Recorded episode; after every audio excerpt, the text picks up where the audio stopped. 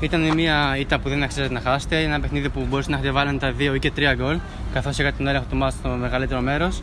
Τι πιστεύεις ότι πήγε λάθος και ήρθε αυτή η ήττα; Ε, πιστεύω ότι είναι μια κατηγορία που όταν δέχεσαι γκολ ε, είναι δύσκολο να κάμψεις γιατί οι ομάδες κλείνονται πίσω και οι περισσότεροι υπάρχουν είναι έμπειροι. Οπότε το να δεχτείς γκολ πρώτος είναι κάτι που πρέπει να αποφύγεις και αν, αν τύχει πρέπει να πραγματικά να πιέσεις πολύ για να γυρίσεις το αποτέλεσμα. Αυτό πιστεύω. Αυτό έγινε και σήμερα. Με την επιστροφή στο Παναθηναϊκό, ποιος είναι ο πλέον προσωπικός στόχος; Κυρίως να πάρω παιχνίδια για την αρχή τώρα που ξεκινάει το πρωτάθλημα της Β. Και εννοείται, άμα πάρω το παιχνίδια και μπω σε ρυθμούς που ήμουν, να ξανανεύω πάνω και να, να αρχίσω να παίζω και εκεί.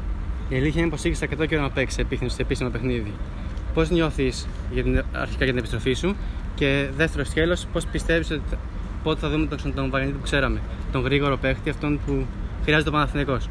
Ε, ελπίζω όσο πιο γρήγορα γίνεται, γιατί και εγώ το ψάχνω ακόμα. Δεν, δεν έχω επιστρέψει σε αυτό που ήμουνα.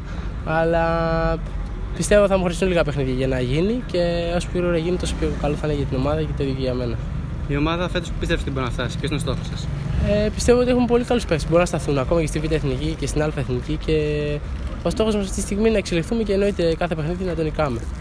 Τα, μέσα από αυτό θα εξελιχθούν και οι παίχτες, θα βελτιωθούν και θα πάνε όλα καλά. Αυτό πιστεύω. Και τέλος, πώς φάνηκε η Πρεμιέρα; Καλό παιχνίδι, δύσκολο. Ε, μάθαμε πολλά από αυτό το παιχνίδι και πιστεύω θα τα λάθη μας τα διορθώσουμε στο επόμενο. Ευχαριστώ πολύ. Εγώ ευχαριστώ.